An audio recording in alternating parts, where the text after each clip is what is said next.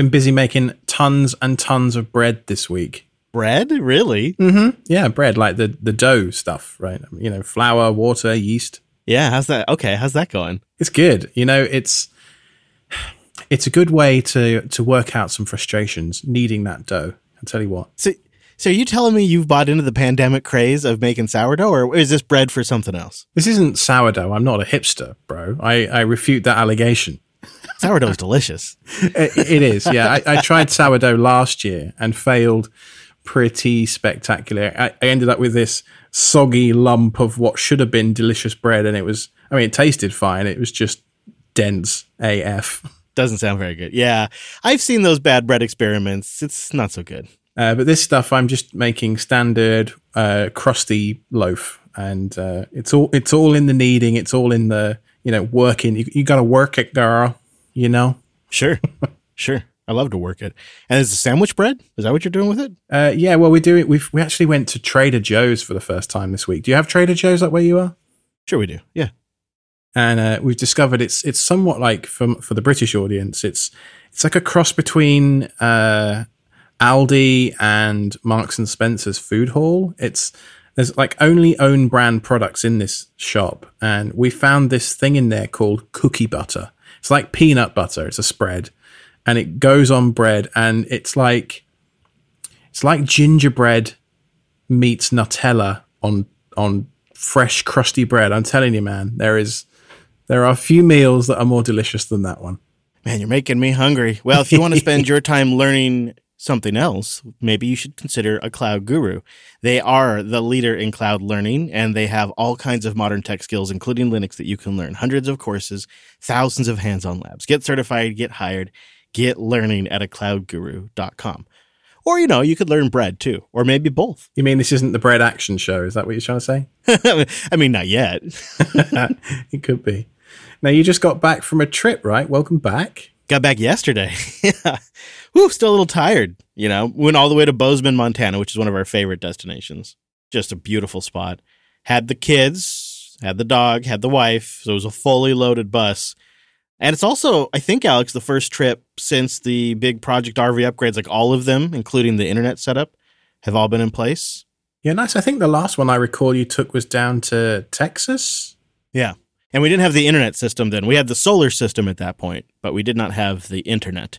Right. Your industrial grade carrier busting. How did that work out? Well, you know, I'm pretty happy. I'm pretty happy. I mean, so the main goal when I'm traveling uh, with the whole family is to have my self-hosted system in my RV just be like out of the mind, out of the out of the picture, no no hassle. Just I call it out of the way automation because it's like facilitating the entire trip, but I don't want to be managing it during the trip. It's like hygiene. You shouldn't have to think about it. The the minute you're thinking about someone else's hygiene, like you, you know they need to step it up a bit. and it, it definitely it definitely the setup passed past that bar. Uh, it was it was pretty seamless, uh, really. Um, I had I had reception in areas that I've never had reception before, and the whole thing is like I want the whole LAN to be really solid because the kids are streaming videos off of a Raspberry Pi or they're playing peer to peer networking games and I, I want that connection to remain up regardless of what the cellular connection is doing. So I've sort of separated it all out. I have I, I have Wi-Fi access points and I have a router and I keep and I keep that all separated so that way the router could even be offline theoretically because there are times legitimately while we're driving through the Cascade Mountains or we're going through pa- passes that we just don't have signal. There's just nobody has a cell tower on the mountain. so we want stuff to work.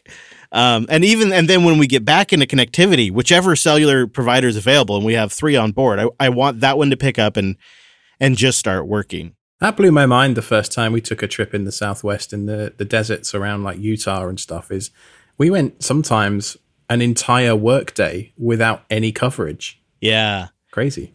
Yeah, it's it is really Washington has gotten really good about it. My home state, um, we have got towers everywhere except for the tops of the passes, but there are absolutely parts of Montana where there's just no signal we were at, and same in Texas still. So what I have for my technology stuff, because I want it all to work really smooth and I just want it to be a really good experience. And it's, it's really when I just need it to be the most hassle free. So I kind of have a regime before I go into a trip and I have these windows of time and it, uh, this is just something where it's for the entire RV, But the technology stack is part of this. And the first one is what I call my T48 window. And that's 48 hours before a trip. In this T48 window, major changes are allowed to the technology stack. Like uh, I did an Ubuntu 2104 update to get all the security fixes in. I installed the latest Home Assistant upgrade. And if I'm going to remove a node from the network or add something to the network, this T48 window is my last chance, 48 hours before we leave. That's my last chance to make a major change like that. Uh, it's also when I'll take snapshots of Home Assistant and my boxes and make sure my backups are offsite. It's a window of time to kind of just do a sanity check on all of my what if I lose the devices? What if there's something that causes me to, you know, completely lose the storage or something like that? Do I have something in place? You know, just to make sure before I go.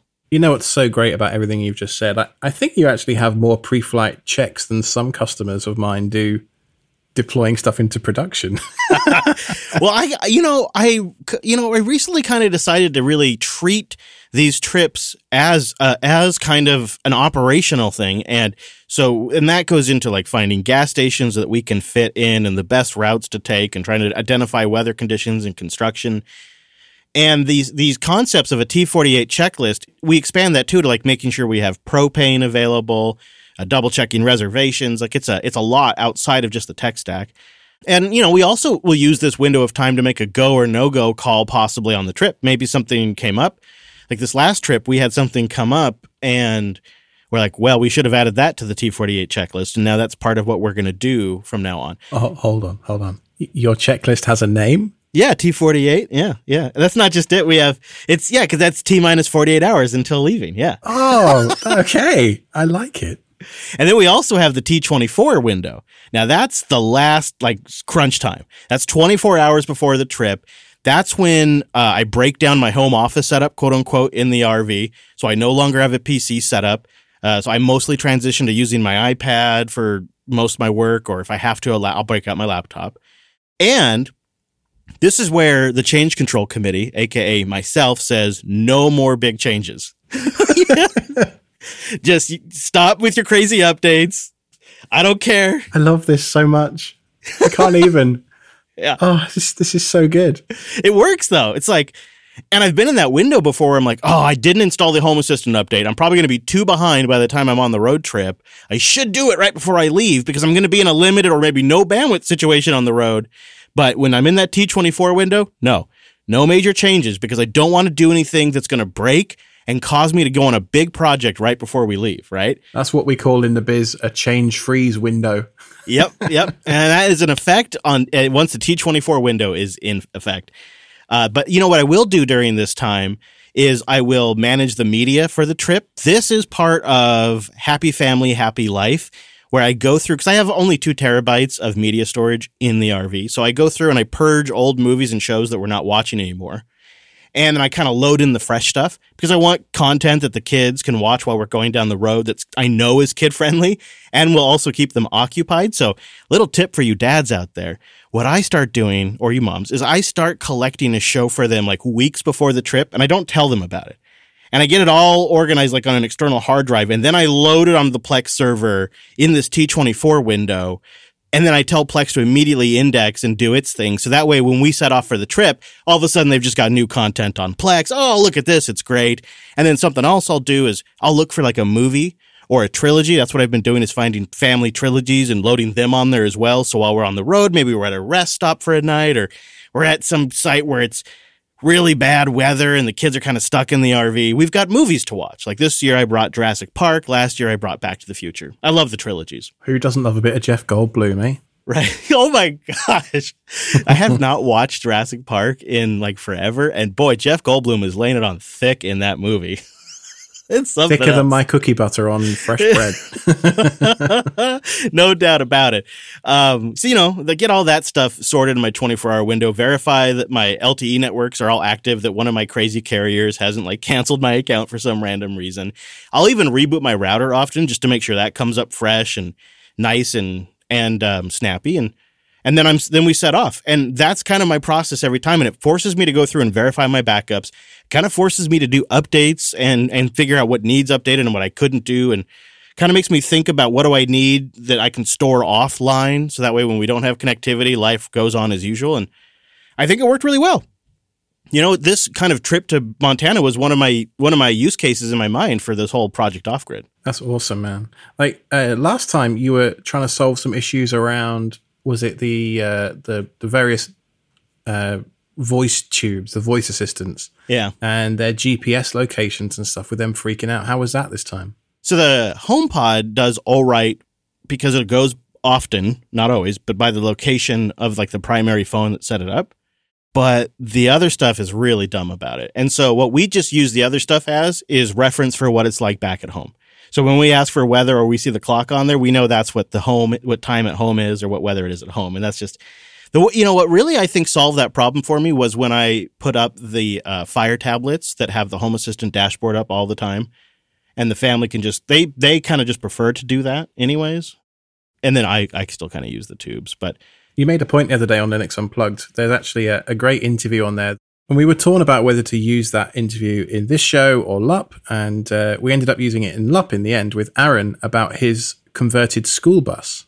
yeah really cool project you know and alex he's taken he's taken to the next level i'm still not there yet where i'm not pulling all of the metrics out of my electrical system and putting it into home assistant but he's done it he's done it with um, some raspberry pis and a little box that victron makes called the venus and he gets all that information in there and I love that idea. And then what I want to do is kind of gamify it a little bit. And I, I saw another post recently that uh, from a dad who took Home Assistant and put family chores in there, and the family checks off the chores via the Home Assistant Lovelace dashboard, and yeah. it generates points. You saw that? I saw that one, yeah. It's such a great way. I love to do that, but with power to kind of encourage and incentivize the family to conserve power. Uh, although on this trip, Alex, legitimately, the solar system was totally enough. I was worried that 600 amp hours of lithium would not be enough power for a full family. But when you get some good solar coming in, like we had on this trip, we had good solar every day, and you're doing just a little bit of driving, so you also charge from the alternator.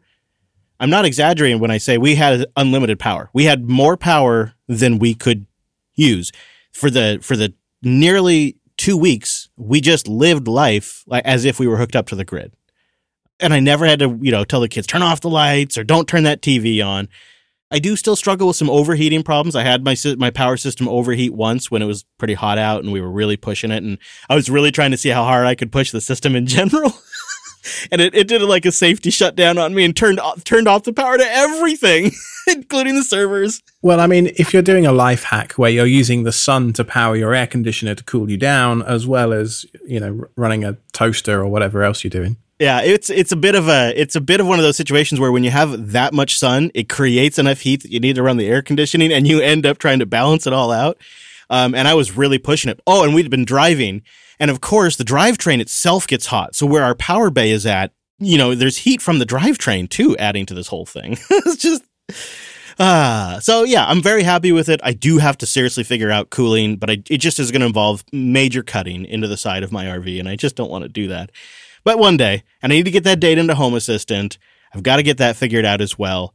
Uh, and then ultimately, Alex, I would love to be managing this entire thing with some system that allows me to redeploy everything from scratch. So if a Raspberry Pi died from heat or everything died and I had to pop in new units when I'm on the road, it would be a minimal amount of downtime and just totally be able to redeploy my infrastructure from one central point. And I know that's something we want to talk about today, but it's been on my mind because that seems like the next level I could take this setup to to make it even more trouble free. And when there is a problem, a couple of Raspberry Pis in the drawer, I pop them in and I run some sort of system and they're back up and running. Okay, I'm out 45 minutes. That's that's where I want to take it next. So data from the power system, figuring out cooling, and doing some kind of infrastructure as code setup are my next goals for Project Off Grid. I love your optimism that you've only got a couple of pies in the drawer. And I should probably have a switch and maybe a whole other router because that stuff gets hot. Power supplies, don't forget those. Yes. Yeah, everything eh, the stuff in the in the in the telco cupboard, How's the bench seat? it gets hot. It gets really hot. The bench seat's also getting hot, but less equipment in there. It's better now as I've moved as I've dispersed stuff now that I have power over Ethernet. I've kind of spread stuff out. Yes. So the thermal load is not as bad, but it's still not where it, it still need it still needs a solution. I'm still not happy. PoE is just so awesome. I was uh, putting a TV on the wall in my kitchen the other day, and I've got one of these UniFi units that's powered over Ethernet. and on the bottom, it, it's got a couple of uh, Ethernet jacks on the bottom. And so rather than running a whole second Ethernet cable from wherever in the house, which would have been a good couple of hundred feet's worth of, of cable, I just plugged one tiny little right angle jack into the bottom of this UniFi thing, fed it up through the drywall and out behind the TV just above it. And it was so easy. Yeah, those are the kinds of solutions that feel like like life hacks because you just saved yourself an hour or two running cable. And who enjoys fishing cables through walls, man, and, and crawl spaces? Not me, I'll tell you that. now you know I have a bit of a thing about GUIs, and I prefer to do things on the command line, don't you? That is totally true. The one exception to this rule for probably seven or eight years has been my firewall for some reason. I've allowed myself to run pfSense and then I moved to OPNsense last year. You know, I've thought about that and I've meant to ask you why that is. I don't know. It's not rational. Maybe it's you always do something that way and so you go on doing it that way perhaps. Yeah, that must be it. Like and, and I came to the conclusion that with my home lab setup where I'm spinning up and down OpenShift stuff all the time and I'm constantly adding uh, MAC address reservations for new smart devices that arrive. You know, I get a new phone or a new Shelly device pops up or, or whatever it is, I feel like I'm logging into OPNsense three or four times a week to make some small tweak for some reason. Now, that's fine if you, you know, think about it. It's, it's not really that big of a deal, but I would prefer to just make one config line change in an Ansible repo or something and then run a playbook and it's done. So I've finally bitten the bullet and written a playbook to turn an old Raspberry Pi 3B Plus that I have into my DNS and DHCP server. Da, da, da. Very nice. And and uh, you think a Raspberry? I mean, yeah, it should be powerful enough for what you've got. How many how many devices on your network would you say? Uh, I think I've got like 150 or so. But I mean, it's it's not like um, you know the performance of a DHCP server. This this is this is ancient history technology. You know that those servers have been around as long as the internet has pretty much that those technologies. And uh, they, they need such minimal resources. The only thing i was worried about with the raspberry pi using that for dhcp and dns was it's a pi right? I mean it's logging to an sd card but then i can just usb boot and put logs into ram and ship them off to some remote server if i really want to keep them. Um, so i think i can work around that. But what i ended up doing was uh, using this as an exercise to remind myself how much I enjoy writing code. it's not something I do as much as I would like anymore. And um, one of the most difficult challenges I found actually was uh, making Ansible look at a list of MAC addresses that I'd supplied and check for any duplicates. I mean, it sounds like a really simple thing. And, you know, probably to some people it is. But to, to me, I felt like I was working on the Da Vinci Code solving this one. I have one uh, big list of dictionaries with multiple sub keys and sub elements within them, right? So it's, you know, name, IP, and MAC address, for example, which corresponds to a specific device or a specific host on my network. So I can go in and iterate over those um, keys using Ansible, over those sub elements using Ansible, and, and pull out the bits of information that I need to generate the config files, which then get deployed onto the Raspberry Pi using Ansible. But uh, what was really difficult was actually trying to control the uh, the flow of variables using facts using Ansible. And there's a code snippet in the show notes if you're interested. But what I ended up doing was reading the list of MAC addresses into a, a fact and then comparing it against itself to be unique using one of Ansible's built in filters. And uh, I'm sure very few people listening to this are going to ever want to solve the problem that I solved, but I'm incredibly proud of this bit of code. so I thought I'd talk about it on the show. That's a nice solution. And uh, kind of kind of just works towards what I was talking about how in a way what you've done is you've you've let the computer solve a problem for you that I would just spend human hours burning. I spent probably two evenings uh, whilst I was rocking a baby to sleep in one hand and trying to code in the other. Productive, right there. That's solving this problem. Yeah, yeah. Those those late nights are productive for some for some reason. what was really interesting actually was for, for my testing, I ended up using uh, my ESXi lab, and I created a second virtual network interface on, on that uh, system. And then I span up a an isolated network within my network to test DHCP because obviously I, I didn't want to turn off my primary DHCP server because, well, I kind of need that for everything that goes on most days. So I ended up with a completely separate subnet within uh, VMware that I was able to test it, and I was able to have OPNsense actually running as a firewall on this virtual network running within VMware. It was was really cool, and I I really think that if you're remotely interested in networking, that there are just little projects like this you can do to kind of stretch yourself and challenge yourself, where you can learn little bits and bobs here and there. And uh, I don't know, I just had fun doing it. Yeah, push yourself in a way that it solves a problem and you learn something. And that solving a problem, something that's been on your mind for a while, is such a good motivator. It's such a great way to get into something, or in your case, maybe take something to the next level. People ask all the time, like, where should I get started? How should I get started? That's how by by. It's a cliche to say it, but scratch that itch. Absolutely true. Now, speaking of, uh, we've been using something called Slexy on JB for many, many years. This goes back to Linux Action Show days. Excuse me?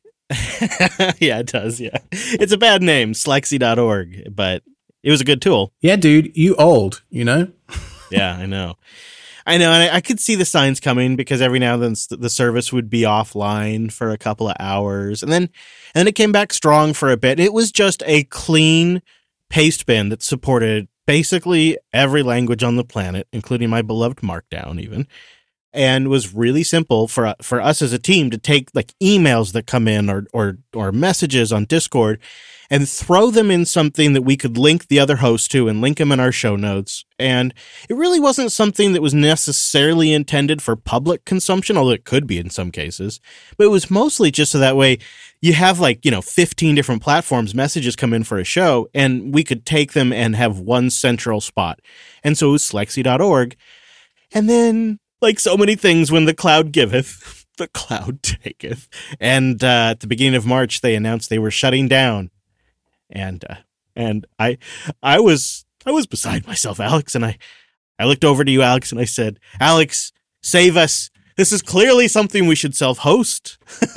well, I think we might have found a solution in a project called ExBin. And this is over on GitHub at midnight slash exbin, midnight spelt with a one, uh, instead of an I. Just look in the show notes, so there'll be a link there for you. And this project's actually really interesting. It's a very simple interface, which is you know what Chris needs after a late night. Let's be honest.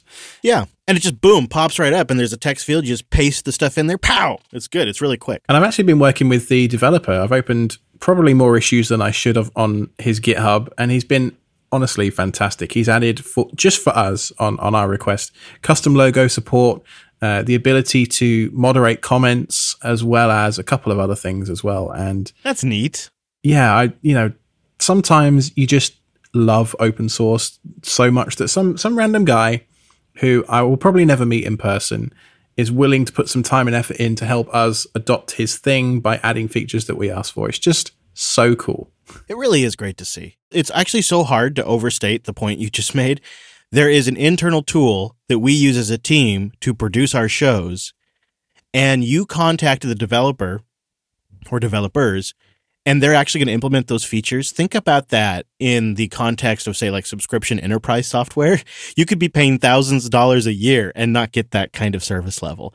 Uh, and it's MIT licensed, so it's you know it's it's a really permissible license, and uh, and I just think it's super wonderful to see it. Uh, do we have a demo for folks so they can check it out? We do, yes. We're actually using it for all of our feedback for this episode. So at paste.docs.lol, that's now the Jupiter Broadcasting paste bin.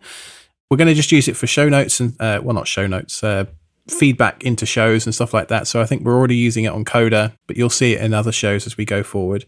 There is an actual official project demo linked in the show notes as well.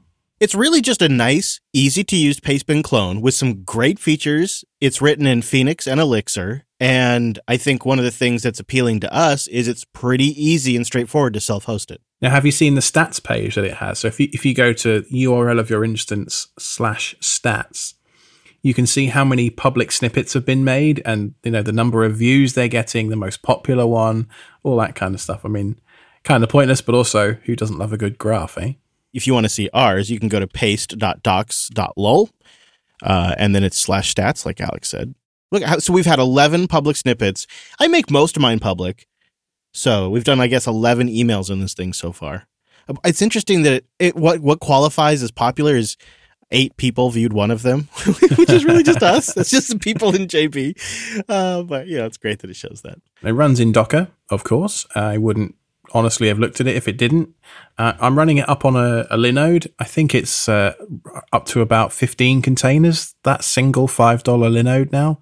It's hard to overstate how awesome that is, really. Yeah. So please be nice to it and don't break it because it's a tool we use for daily production. And we're, uh, we're opening the Komodo a little bit, telling you about it. and now in a feature that I think may well be aimed exclusively at Wes Payne, you can actually use Netcat to pipe text to ExBin. When I saw that, I was like, this is so for Wes. Uh, this is so great. But it's actually just a very quick way. And if you're already on the command line, the fact that you could netcat something to your paste bin, your self-hosted paste bin solution, that's a winning feature. I'm sorry, that's great. Now I know we use HedgeDoc for all of our show notes and stuff and our internal collaboration, but ExBin also has a synced text mode. So you know, if, if you click on uh, in the UI, there's a button that says synced. Uh, it will give you a five digit custom code in, in the URL you give to whoever you want to, you know, watch in real time what you're doing. You know, and, and I can just type away and in, in real time it will update whoever is looking at that URL what I'm doing, which for like pair programming or something like that, I can see this being absolutely awesome. Yeah, just a quick scratch space to uh, to collaborate on a note and then be able to generate a URL for that, I that that's going to come up all the time. You just don't even know how many ways you're going to use it. We've got some feedback from Kevin in Belgium. Uh, love the show, guys. Keep it up. In the last episode, there was some talk about pooling different bits of storage over the network. In the past, I've used Greyhole to do this. I was able to pool two different machines into one virtual storage presented via Samba. Brackets. Yes, I know. It worked for me for many years until I switched to one new machine pulling all drives using MergerFS using the I I don't wish to blow my own trumpet here, but the the now famous Perfect Media Server Guide. yeah, yes, it is. People love that. It's a great it's a great guide. So I took a look at Greyhole. It's actually a pretty interesting project, and uh, yeah, pooling different bits of storage using Samba. It, I mean, that's it. That's the pitch for the product. I wonder what you think of this, Alex, compared to just something like MergerFS with a Samba share on top, because ultimately you'd get similar results. But the difference with Greyhole is it's taking care of the network layer for you and also the sort of the organization via the web UI if you want, which I know triggers you sometimes, but it does have a web UI if you want. I love a good UI. What are we talking about? I love it. okay. All right. Fine. Fine. You won't engage, but I know. I know. Um, so Greyhole, think of it as uh, a way to pool a bunch of shares across your network uh, into one big share, right? That's sort of a fair summary of it. Yeah, pretty much. And the underlying shares, it, it's a bit like GlusterFS in this regard. So you've got different, effectively, bricks of storage, which you then concatenate together into one megatron of storage. Yeah.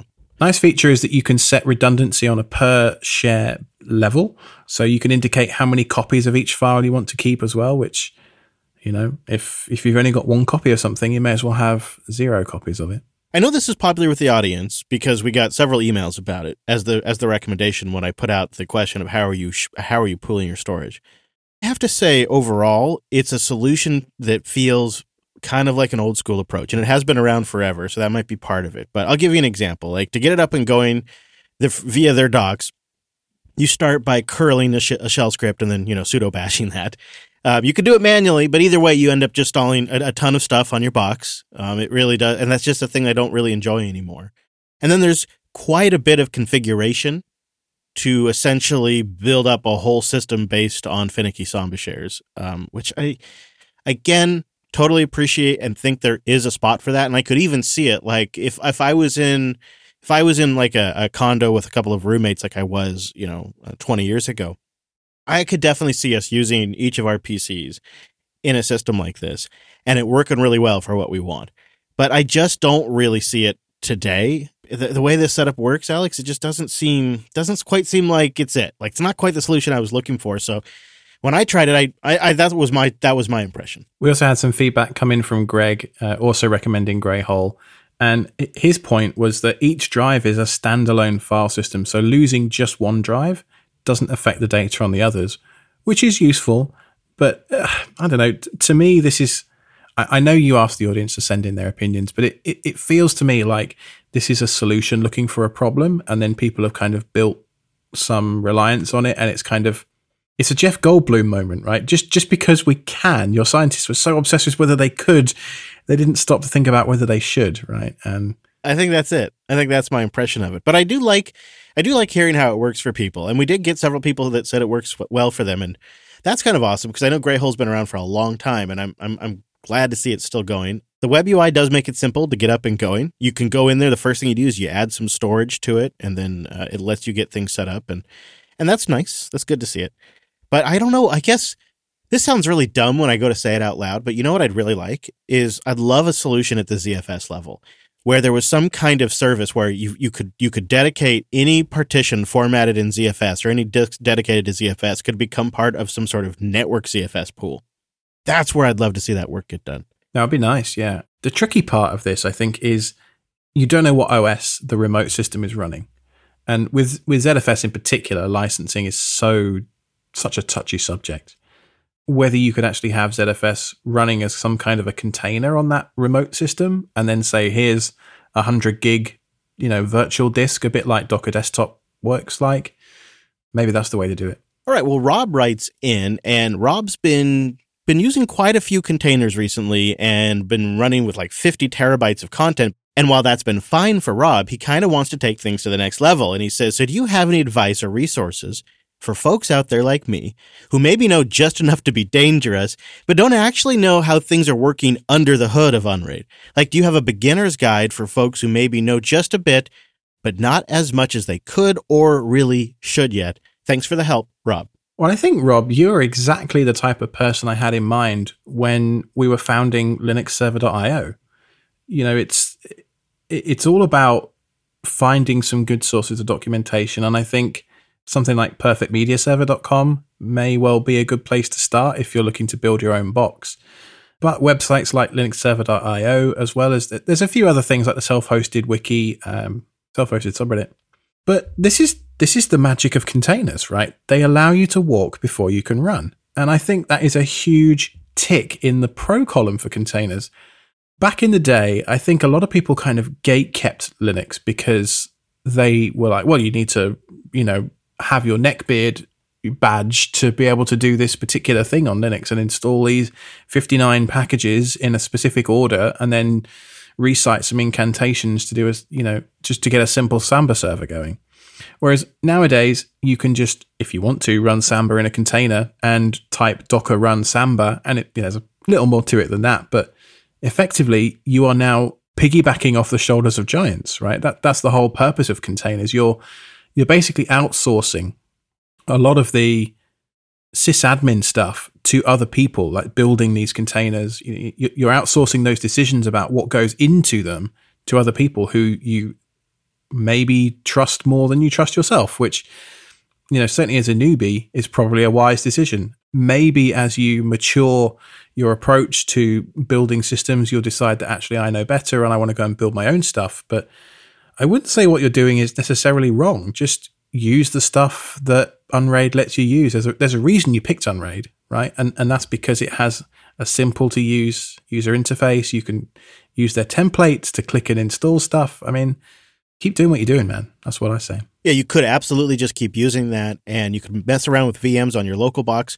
Or if you are ready to build something, I'm going to double down on Alex's recommendation to go by the perfect media guide because which if uh, I don't know if you said, but is at perfectmediaserver.com because that gives you the projects to really kind of branch off from there.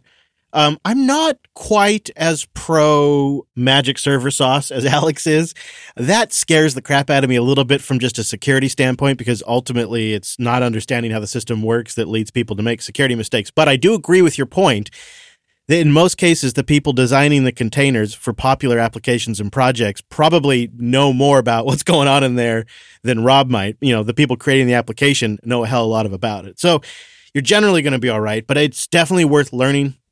But it's really easy to learn. And I, Rob, I wish that I wish the built-in tooling was better at explaining to you like these these four containers are using this same layer, and it's it's all possible to discover. But I wish it would tell you in terms of like, and that is this this uh, these applications and this layer of libraries in Linux. I wish it was more. Uh, if you could understand it in those terms, I think you'd start it start to click for you. So what I would recommend you do is pick a container software of choice. Go out there and read about Podman. Go out there and read about Docker, and um, then start playing. Get inside the containers. Learn how to do that and explore them, and just see what that's like and understand what's inside there. And then you start to realize, you know, it's good things. It's easy to get going. It's it's generally pretty well built, but there's also a lot of old libraries in there sometimes, and you're relying on them to update the software and, and, and maintain the security for applications you're running on your stack. And so you just need to be cognizant of the trade offs. And I think the way you start that is by learning. And then, you know, you can take advantage of tooling around that to maybe get a better insight into what they're doing. But ultimately, don't feel bad for using Unraid. They're, building a good product. I think uh, both Alex and I are not currently Unraid users, but we think it's a pretty solid product. And I think it's one of those tools that helps people get going and gets their data off of something like Google and gets it on their own LAN. And that's ultimately something that we're both big fans of. Yeah, Unraid was how I got started. And then I ended up trying to build some packages for myself for some apps that weren't on the platform. And like Chris says, trying to exec into a container, like figuring out what that means and sort of getting a shell inside a container and poking around and breaking some stuff. You know, it's that's how I got started. So absolutely a good route to go. Now, Martin writes in that in the latest episode, you were wondering about one way phone backup. And for Android, he recommends an app called Folder Sync. I can't recommend it enough. Hmm, thank you, Martin. Folder Sync. We'll have a link to that in the Play Store, as you would imagine surprise, surprise, it allows simple sync to cloud based storage from your local folders on your phone and SD card on your Android device. it does exactly what it says on the tin and it's free. It does offer, I guess, an in app purchase to remove the ads, but it looks pretty clean and straightforward. Gosh, and it supports everything, it looks like. Martin says it automatically recognizes where he is based on SSID, and then it backs up to the appropriate local NAS system so that he has multiple physical copies, which is a really nice feature. I think I've used an earlier version of this actually. I think I have, and I liked it. Now, I use the Nextcloud clients on my phones to back up all my photos and things like that. Those those are primarily the files that are created on my mobile devices that I want to get off of those devices. Uh, it doesn't require any plugins in Nextcloud. It's just built into the standard iOS and Android clients as well. But I think if, if I was creating something else regularly on my phone that wasn't a photo or a video, Folder Sync looks like it would be the solution. A big thank you to our site reliability engineers at selfhosted.show slash SRE. As a thank you, you get a limited ad version of the show and extra show you get the post show. Uh, today, we're going to chat about Alex's very first computer and how he got his very start in computers. I'm looking forward to that. I don't think I've ever heard that story. Uh, so if you would like to join our membership, support the show, and get access to the limited ad version with the post show, go to selfhosted.show slash SRE. And join us next week on Linux Unplugged for a special episode where we go through some of the self hosted Google Photos alternatives. That'll be episode 409. Now, for all the ways to get in touch with us, you can go to selfhosted.show slash contact, and you can find me on Twitter at Ironic Badger. You can find me on Twitter. I'm at Chris LAS. You can find our sponsor, Cloud Guru, on social media. They're just slash the Cloud Guru everywhere, like on Twitter. The show is at Self Hosted Show as well. And thanks for listening, everybody. That was selfhosted.show slash 46. So tell me about your first computer. It was beige. yeah, I bet it was.